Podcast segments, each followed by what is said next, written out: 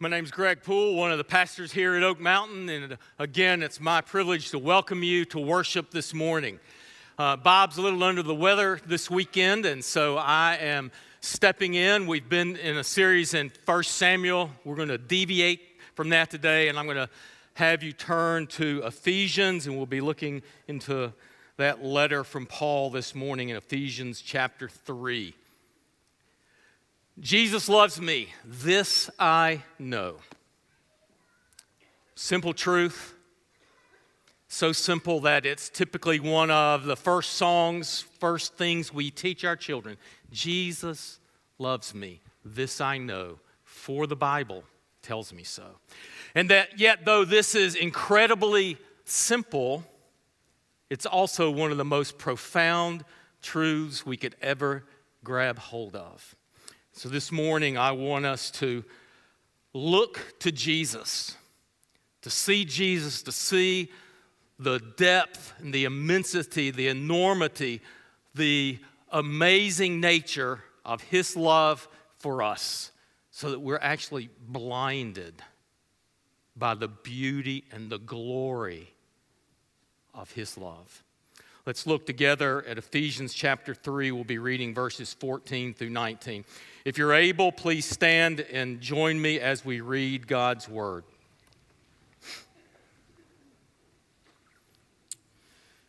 For this reason, I bow my knees before the Father, from whom every family in heaven and on earth is named, that according to the riches of his glory, he may grant you to be strengthened with power through his Spirit in your inner being so that Christ may dwell in your hearts through faith, that you, being rooted and grounded in love, may have strength to comprehend with all the saints what is the breadth and length and height and depth, and to know the love of Christ that surpasses knowledge, that you may be filled with all the fullness of God. This is God's word. Let's again look to Him in prayer. Father, we ask now that you would speak to us through your word, that you would show us the beauty and glory of Jesus and his love for us.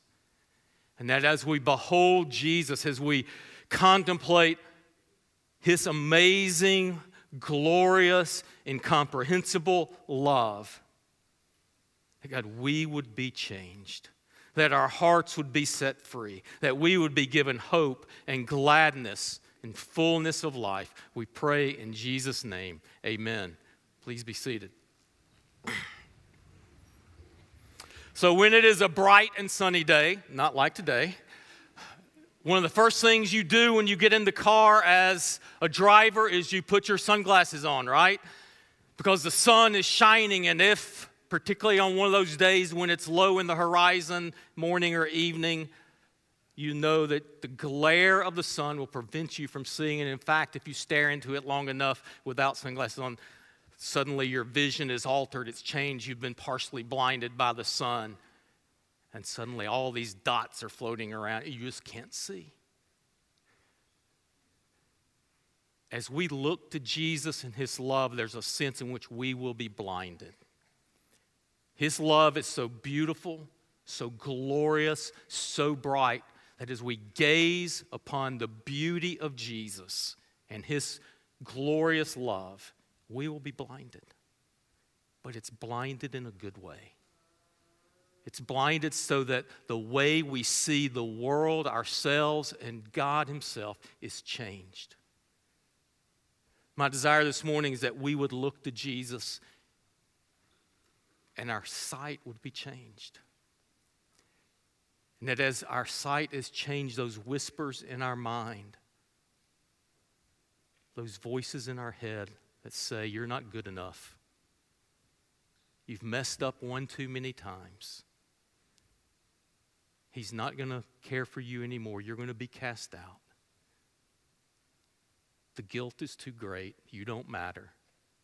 That those will be vanquished in that today you could find rest and gladness and hope for your soul in the glorious love of Jesus. In this passage that Paul gives us here in Ephesians 3, he's praying for the people of God. And he's praying one of the most important things we could know is that we would know the love of Jesus. And yet it's interesting. He says, I want you to know the love of Jesus. So it's simple, we can know it. But he says it surpasses knowledge. You can't know it. What? He said, Here's this simple love of Jesus I want you to know. I want you to know the length of it. I want you to know the breadth of it. I want you to know the height of it. I want you to know the depth of it because it goes on for infinity. You will spend the rest of your existence discovering the glorious love of Jesus. And when you do so, you'll be filled with the fullness of God. You'll be like Him.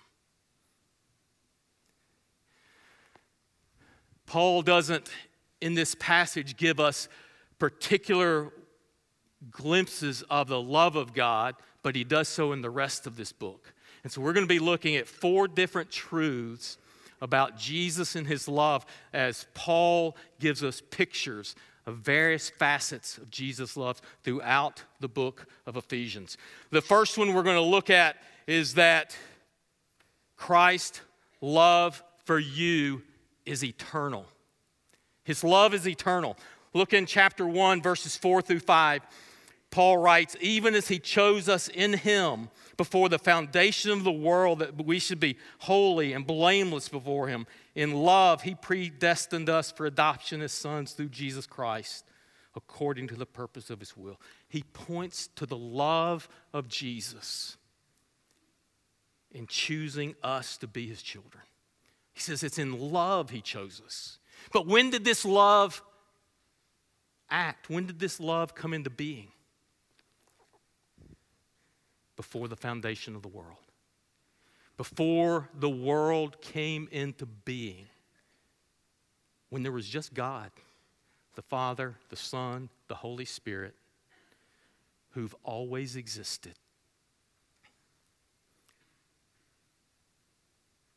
They set their love on you. It's an eternal love. Now, I mean, let's just step back for a minute and think about how difficult that is to grasp. There was never a time God did not exist. Never.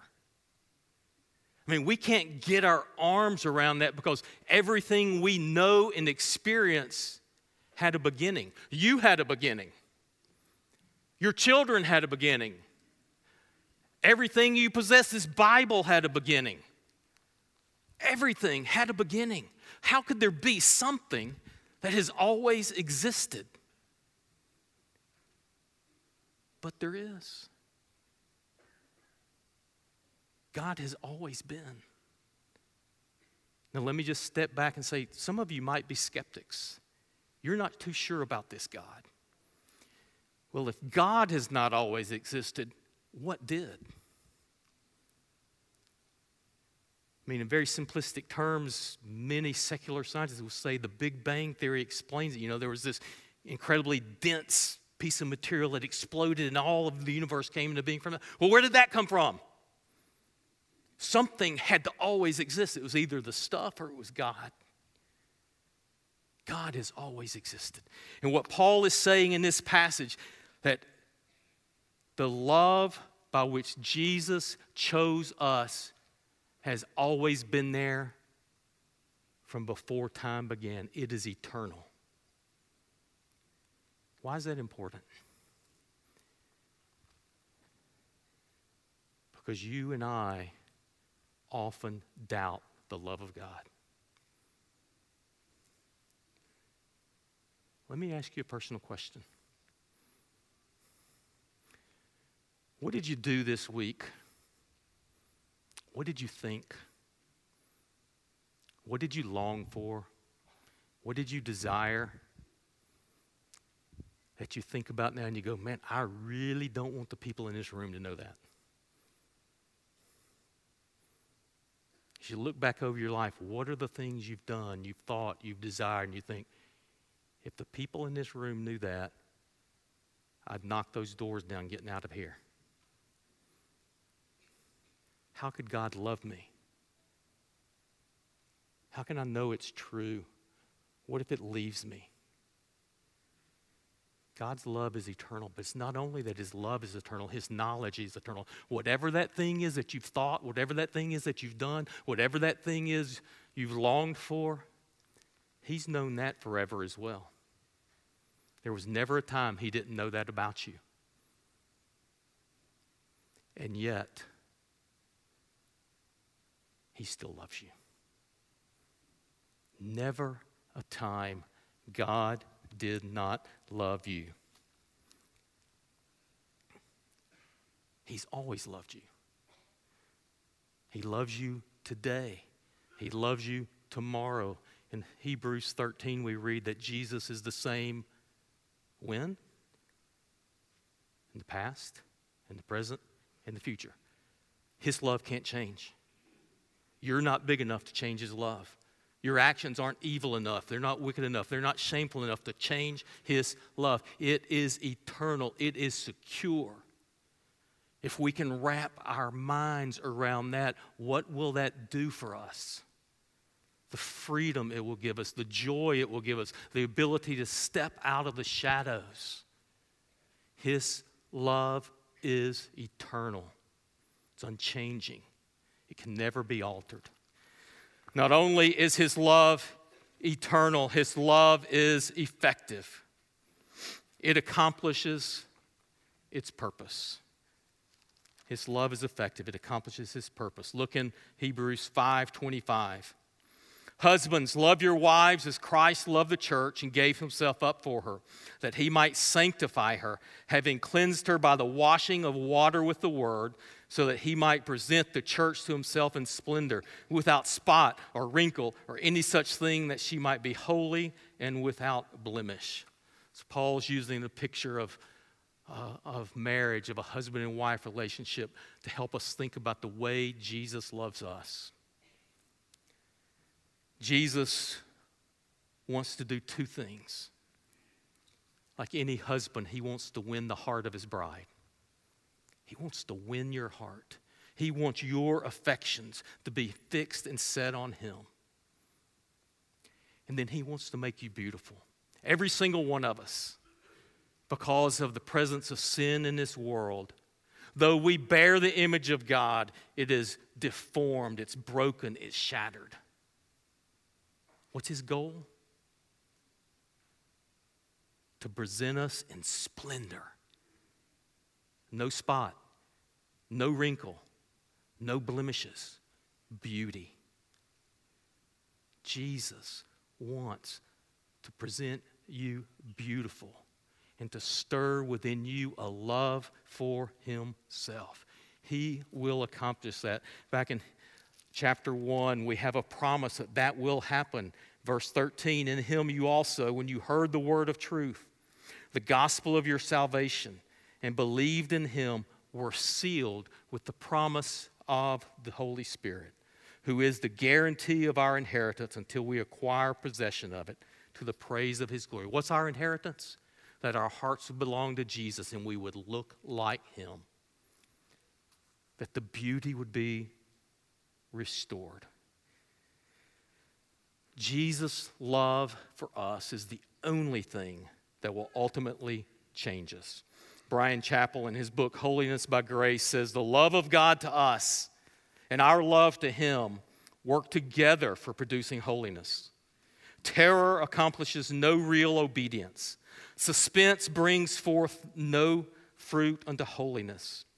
No gloomy uncertainty as to God's favor can subdue one lust or correct our crookedness of will, but the free pardon of the cross uproots sin and withers all its branches. Only the certainty of love, forgiving love, can do this. Where does change come from? It comes from staring at Jesus. 2 Corinthians 3:17 says that as we gaze upon Christ, we will be changed from glory unto glory. We need to fix our eyes on Jesus and allow the enormity of his love to fill our souls so that our affections are changed and we love him as a bride loves her husband. And we need to fix our eyes on Him so that His love pours into us. And He makes us beautiful. It's our only hope of change. If you struggle with sin, if there is sin that clings to your soul, that corrupts you, that you think you can't undo, the way to change is not becoming, by coming up with new methods, by coming up with new strategies. They might be of some help. But ultimately, the only way is to gaze and stare at the sun until you are blinded by His amazing, glorious, unfathomable love. You're not beyond help. Your sin's not too great. Your brokenness isn't permanent. The disfigurements won't last forever. He is committed to remaking you in His image. His love is effective. His love's eternal. His love's effective. His love is free. Christ's love for you is absolutely free. It's not brought forth, it's not elicited elicited by any good in us. There's nothing you do to make him love you. In second, in, in, in chapter 2, beginning in verse 1, we read, And you were dead in the trespasses and sins in which you once walked, following the course of this world, following the prince of the power of the air, the spirit that is now at work in the sons of disobedience, among whom we all once lived in the passions of our flesh carrying out the desires of the body and the mind, and were by nature children of wrath like the rest of mankind. Paul is saying we were spiritually dead. As children of the flesh, there was nothing we could do to impress God, to win God's love, to cause Him to want anything in us. There's nothing we could do. So, what's the answer? And we go on to read in verse 4 the greatest two words in the Bible but God. But God. But God being rich in mercy. Why is he rich in mercy? Because of the great love with which he loved us. He's rich in mercy because of the great love with which He loved us. So, why did He love us? We just read it's not because of anything we've done. In Deuteronomy 7, the people of God are wondering the same thing God, why did you choose us? Why did you love us? And here's God's answer It was not because you were more in number than any other people that the Lord set his love on you and chose you. There's nothing you did as the people of God to impress me, to make me want you. You were just this measly little group. But it's because the Lord loves you. Why'd God love them? Because He loves you. Why'd God love you? Because He loves you. Why does God love you? Because it just keeps, that's the only answer. There's nothing you can do. His love is absolutely free. I'm reminded of the story of a pastor I knew quite a few years ago, and he tells his life story, and this is his life story. He was born to an unwed mother. At two years old, he saw a man, not his father, whom his mother lived with, shoot her. He entered the foster care system. For the next 10 years, he lived in eight different homes. He went by four different names. He finally reached the point where he was so uncontrollable and so unruly that the people that had him said, This child must be institutionalized. They put him in an orphanage. As you can imagine, he experienced incredible trauma. And so at 10 years old, he was a, still a bedwetter. And the people at the orphanage each morning would get him with urine soaked sheets, parade him through the house, having the other children mock him. One day, an older couple was seeking to adopt, and the orphanage said, You're too old to adopt an infant. But we've got some older children. Take a look at these pictures and see if any of them would be of interest. And so they put their finger and they said, We, we might like to meet this boy. We'd like to meet Bobby. And so they set up a time to come and meet Bobby. And the folks at the orphanage got Bobby and they said, Bobby, there's a family coming interested in adopting. They're, they want to meet you. You need to be on your best behavior. Oh, great. Because what's he want more than anything? He wants to be loved. And so they show up and he's thinking, I, have I've got to do everything I can to make them love me. And they said, Bobby, do you like bowling? We were thinking we'd go spend an afternoon bowling. Bobby's never been bowling in his life, but he said, Of course I do. And he gets there. I've got to make them love me. I've got to make them love me. It's gutter ball, gutter ball, gutter ball. And he's thinking, God, what a failure. I can't even roll a ball down there and knock the pins down. Bobby, would you like to go to dinner? Sure, I'd love to go to dinner. I said, Well, do you like Chinese? Oh, I love Chinese. He's never eaten Chinese in his life. And he gets there and they break, pull out the chopsticks, so he thinks, Well, I need to use those too. And immediately he spills a bowl of noodles in the woman's lap. And yet they adopt him. It was free. And here's the thing all our lives, we've rolled gutter ball after gutter ball all our lives, we've dumped plates of noodles in God's lap. And yet, what's He do? He keeps freely loving us. It's absolutely free. We need to believe that. There is nothing you can do to make God love you more, and there's nothing you can do to make God love you less.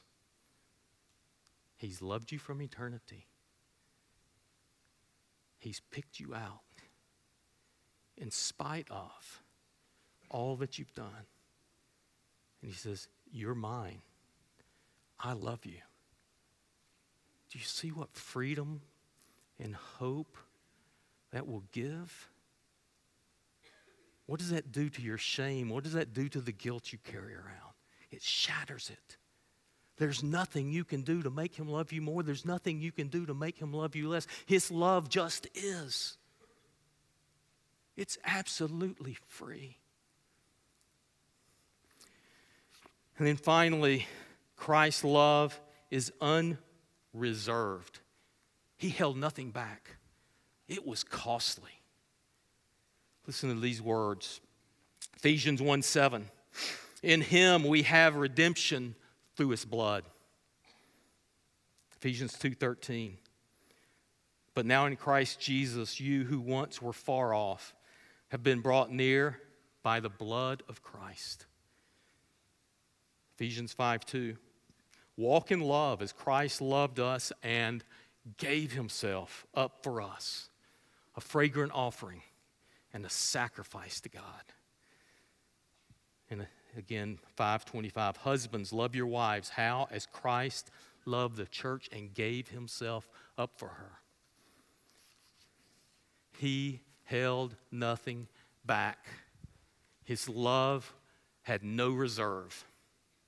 It was complete and total jesus saw us in our brokenness he saw us in our sin he said, I'm willing for my blood to flow. I'm willing for my life to be extinguished. I hold nothing back. His love was costly. How much did he love us? He gave it all. I think one of the best pictures of Jesus' love is captured in John Milton's Paradise Lost, one of the most beautiful uh, passages in literature. And the scene is Adam and Eve have fallen, they've been cast out of the garden, and God is speaking to all the host of heaven. And he says, Death is on its way. That's all they're going to get. But I'm committed to grace. I want to give them life. I want them with me. But there's a dilemma. There was sin, it demands punishment. How will we solve the dilemma? And so he speaks to the host of heaven, and this is what he says Say, heavenly powers, where shall we find such love? Which of you will be mortal to redeem man's mortal crime and the unjust and the just to save the unjust? He said, Who's going who's going to do this? Who's going to step forward? And he asks another question Dwells in all heaven charity so dear? Is there that type of love here in heaven? And this was the response. And silence was in heaven. On man's behalf, he asked, but all the heavenly choir stood mute. Patron or intercessor, none appeared. And now, without redemption, all mankind must have been lost, adjudged to death and hell by doom severe, had not the Son of God, in whom the fullness dwells of love divine, his dearest mediation thus renewed. Father, thy word is past, man shall find grace. Behold me then, me for him. Life for life I offer. On me let thine anger fall. Account me man I, for his sake, will leave thy bosom, and this glory next to thee freely put off. And for him, lastly, die well pleased. On me, let death wreak all his rage. I mean, is there anything more glorious than Jesus stepping forward and saying, Father, I will give it all. He did it for you because He loved you, He held nothing back. So, what are the doubts in your mind? What are the whispers and the echoes that say you're not worth it? Jesus would say to the contrary, it was worth everything I had to give. I hold nothing back. We need to gaze upon Jesus to see the enormity, the glory, the beauty of his love. The love that flows out of eternity, which can never change.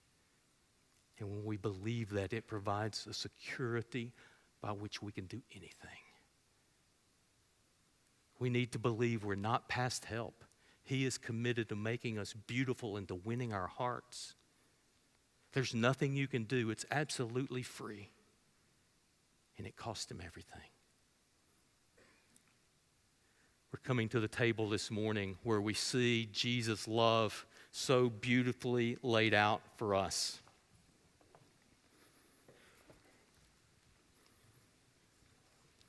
Table, we are reminded it's pictured for us the eternal love which cost him everything. This morning, if you believe in Jesus, if you meet the one qualification, I'm a sinner and I need help, and I want Jesus, then you're welcome to come to this table. Come eat and drink. Allow Him to pour His life into you to begin, even through this, to change you and to make you beautiful. Come to the table. On the evening in which He was betrayed, Jesus took bread and He broke it. And He gave it to His disciples. He said, This is my body. It was given for you. And after they had eaten, he took the cup and he said, This cup is the new covenant in my blood, which is shed for the forgiveness of sin. Drink from it. For as often as you drink this cup, you show forth my death till I come again. Here at Oak Mountain, we take communion together. We'll distribute the elements. You just take the two cups, twist apart, and one contains the bread, the other, uh, the, the juice. Um, hold it till the end. Let me pray and then invite the elders to come forward to distribute the elements. Father, we ask now that you would come and meet us. God, enable us by faith to look to Jesus, the one who loves us.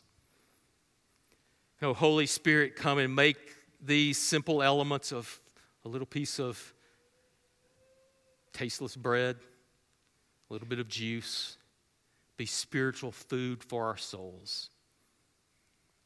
That it would stir us to love you more, that you would win our hearts, and that your love would empower us to actually look a little more like Jesus. We pray in his name. Amen.